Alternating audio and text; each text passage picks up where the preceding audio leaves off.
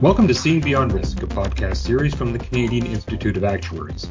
I'm Chris Pivoli, Actuary, Communications and Public Affairs at the CIA. Thank you for listening to today's episode. We'd like to remind you that we have plenty of past episodes, so please subscribe and catch up on some that you might have missed. We can be found on Spotify, Apple Podcasts, and your favorite podcast platform. The Joint Risk Management section has been a great example of different actuarial organizations collaborating on topics of mutual interest. To tell us more about this section and how the CIA has been involved, we're joined by CIA members Ariel Weis and Daniel Klein, who serve as section chair and vice chair, respectively. Thanks very much for coming on the podcast today. Thanks for having us. Thank you for having us. So, to start off, can you just maybe provide a brief introduction for each of you? Absolutely. My name is Ariel Weis. As you said, I'm an actuary, a fellow of the Canadian Institute of Actuaries. I'm currently working for a life insurance company in the US, and in the past, I've worked for quite a few companies across various geographies, namely the US, a lot in Canada, the UK, as well as Argentina. That's where the accent comes from, if you were wondering. And as you mentioned as well in the intro, I have the privilege right now of being the current chair of the JRMS Council at the time of this recording. And with me, we also have Daniel. Thank you, Ariel. My name is Daniel Klein, and as Ariel mentioned, I am the vice chair of the JRMS. Professionally, I am an actuary, both in FCIA and FSA, as well as a CFA charter holder with over 20 years of deep life insurance experience. My passion for risk management arose through my work in more traditional actuarial areas such as valuation and product development, where I kept seeing the same question pop up How do we best manage risk to maximize insurers' success? In my career, I've been fortunate to be a member of exceptional teams, different Canadian life insurers, both big and mid sized, and I've also seen the work done through a consultant's lens. Recently, I completed the IFRI certification, which helped propel me into 2023 on sound footing, given the IFRS 17 counting regime that's gone live this year. And I'm really committed to lifelong learning, and I do also push that in the mentoring that I do.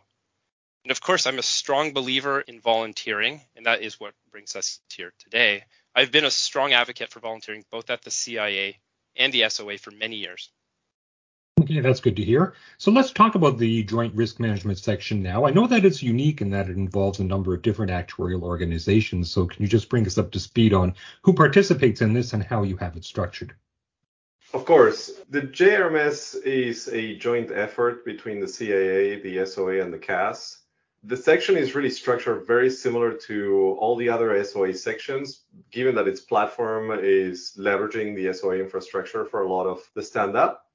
There's, like other sections, a membership fee that's very nominal that members can pay every year to belong to it. And in return, members receive newsletters, updates, anything that's content related to risk management. And really, the money collected in the end is mostly spent on research on risk management topics. And the section focuses a lot of its efforts as well on coordinating sessions and webcasts and articles and other types of content for those risk professionals that are members and also for risk professionals that maybe should be members. And I will add that given that the section is jointly sponsored by the SOA, the CIA, and the CAS, it really is the SOA section that I would say is most accessible to non SOA members who are interested in or are practicing in the ERM space. So, what are some of the main activities and priorities that the uh, Joint Risk Management section pursues? The purpose of the JRMS is to further education in the area of risk management and encourage research and development of leading risk management techniques.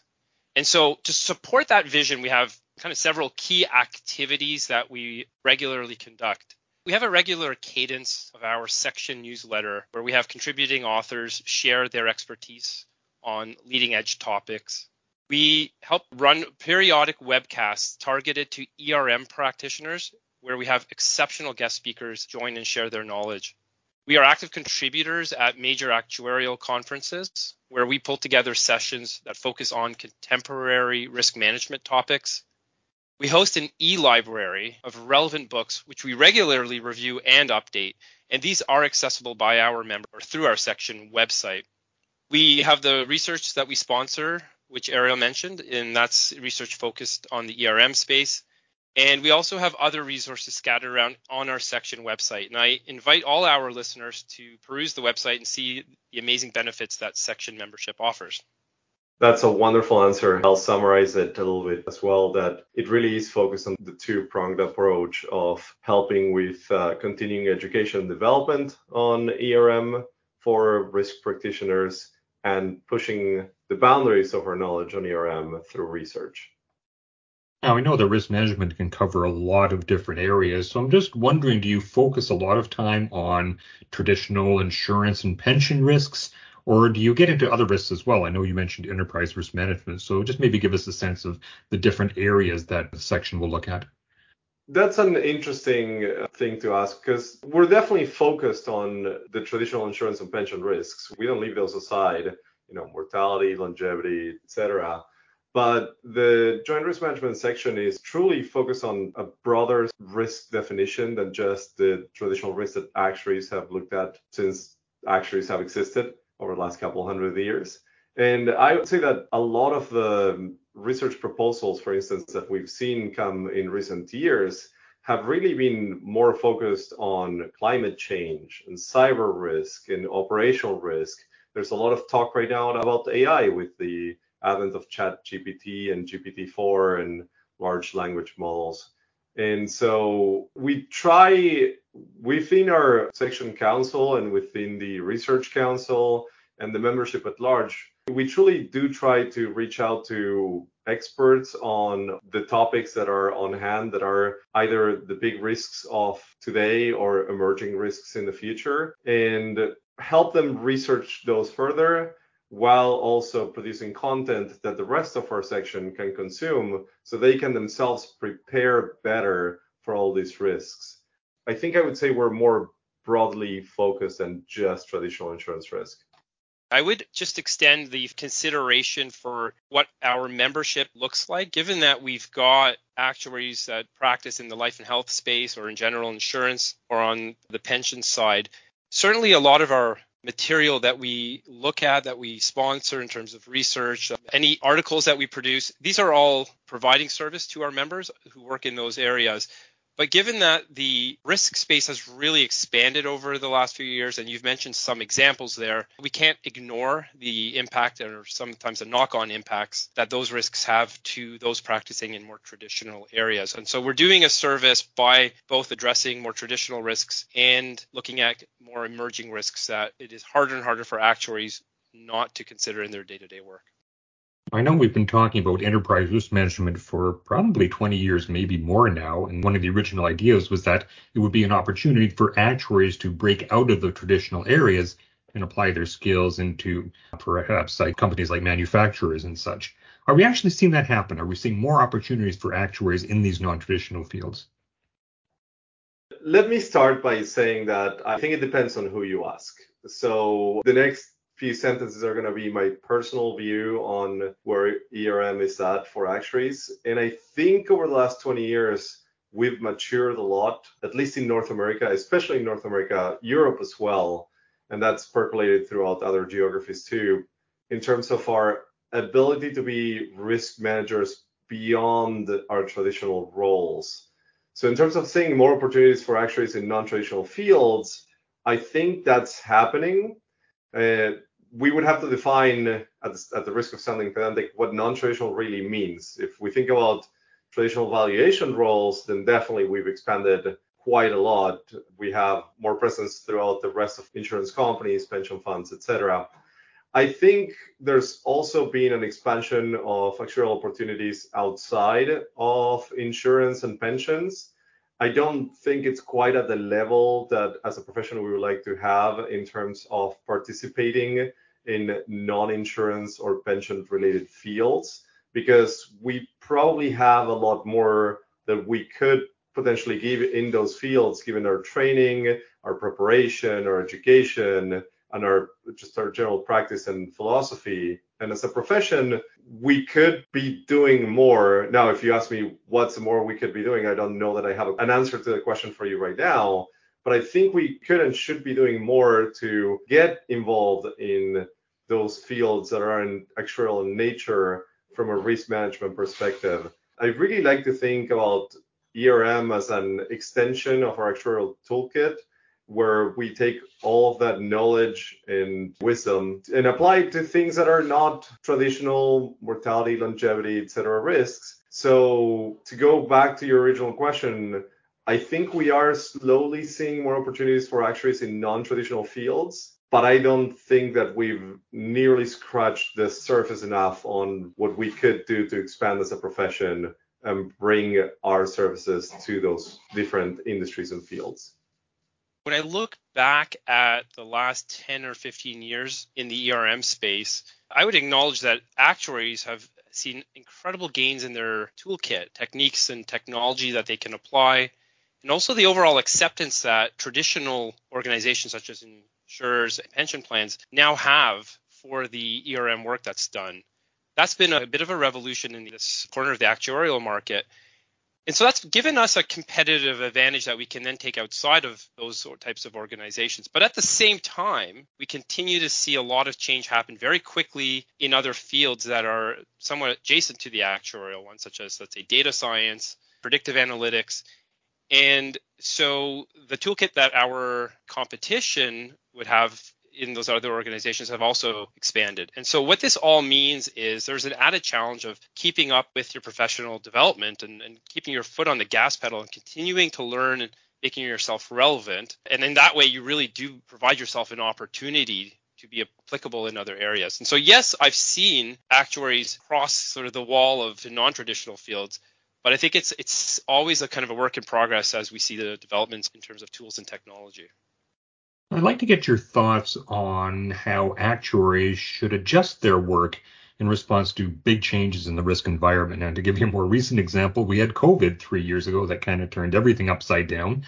In that case, you know, what impact did something like COVID have on ERM practices based on what you've seen? So, in an ideal world, ERM would be a, a kind of one size fits all approach. It would work when things are going well, and it would continue to work when the world seems upside down we'd love to nail down an approach or a framework that you know gathers all inputs on known risks and emerging risks and it maps it against you know your internal environment at your organization and you magically have clear direction on how best to respond to the risks, to set controls and, and improve controls, etc. But the reality is that each crisis, or I kind of think of it as a perturbation in the environment, it's framed as being different from anything we've seen before. That's kind of how we always hear it. I would say a long time ago, an actuary would have needed 30 years of experience to say that they have a track record that's long enough to have seen and experienced more than one crisis. But that's not true today, right? Things happen fast. You can just go back to the dot com bust of 2000 which was not long after that, followed by the financial crisis and Great Recession of 2007 to 2009. We've gone from Web 2.0 to Web 3.0, the recent challenges for financial institutions in the crypto space, AI aspirations and the fears that come out of that, you know, the fears for the, the safety of humanity, if you want to take it all the way to the extreme, the current banking crisis, climate change, and obviously, as you mentioned, COVID, right? These things are happening faster and faster and more frequently. And as ERM practitioners, you feel like you have to be on your tip of your toes and being able to respond quickly. So, one obvious mechanism where changes in the risk environment cause this adaptation in ERM practices is through this healthy feedback of, of the data. Um, because not all crises occur overnight, right? So there is time for organizations to cut losses or change course and respond. COVID is a great example. It's recent. It's in a very much in an space that actuaries are very knowledgeable, comfortable working in. And you know the data has been really good relative to maybe data we would have seen on, let's say, a pandemic in 1918. So we've got all these advantages. So actuaries were hastily reviewing their pandemic models early on in COVID to see if their stress testing assumptions were adequately capturing excess deaths. The CIA itself was very active in this space. I recall there being six reports that started in 2020 and regularly updated into 2022 that provided actuaries with updated information really on how mortality was trending. And that is that part of that feedback loop that helps ERM practitioners respond accordingly. You know, from my observations, actuaries need to be hyper attuned to quality data sources and use that to be able to assess the risk environment as that changes and continue to ensure there are no critical gaps in risk management. I'll finish with this thought. It's a quote from Churchill where he said that you should never let a, a good crisis go to waste. Now, I'm not sure as actuaries we would ever be comfortable labeling an adverse event as a good crisis, but there are opportunities in tough times, such as building out a better risk culture, increasing transparency and discipline in decision making, improving your understanding of your organization's risk profile, and also understanding what are its trigger points so you can respond accordingly. Yeah, that's interesting. I recall that if you listen to people in the risk management space in the years leading up to 2020, they were saying for a very long time a pandemic is a risk that's out there. And I think a lot of us were saying, yeah, yeah, it's a possibility, but I don't know if we really actually thought we would see it happen. So I guess a big part of it is just trying to think ahead of uh, the things you don't want to think about it and anticipate uh, how you would react to that. You're absolutely right, Chris. And, and I think Daniel nailed this one with his answer. I would like to add that, first of all, I agree with everything that he said. And secondly, which is good because Daniel and I have to work together for the JRMS. But uh, on a personal level, I think a lot of what I heard is the toolkit that actuaries have is a toolkit that can be applied in the different risk environments that we find ourselves in. And it's just a matter of recognizing that and going back to what we know and what we can do so we can help our various institutions and the public navigate those changes that we're all going through. The one item I, I really want to add to the answer to this question, because I think it's a really key question, and thank you for asking it again, is that a lot of actuarial work over the last century has involved calculation of some form or another. Without computers, it was manual. With computers, it was either using spreadsheets or actuarial software. And I think we're at a point where technology eh, has really caught up to a lot of human capabilities for any kind of repeatable process.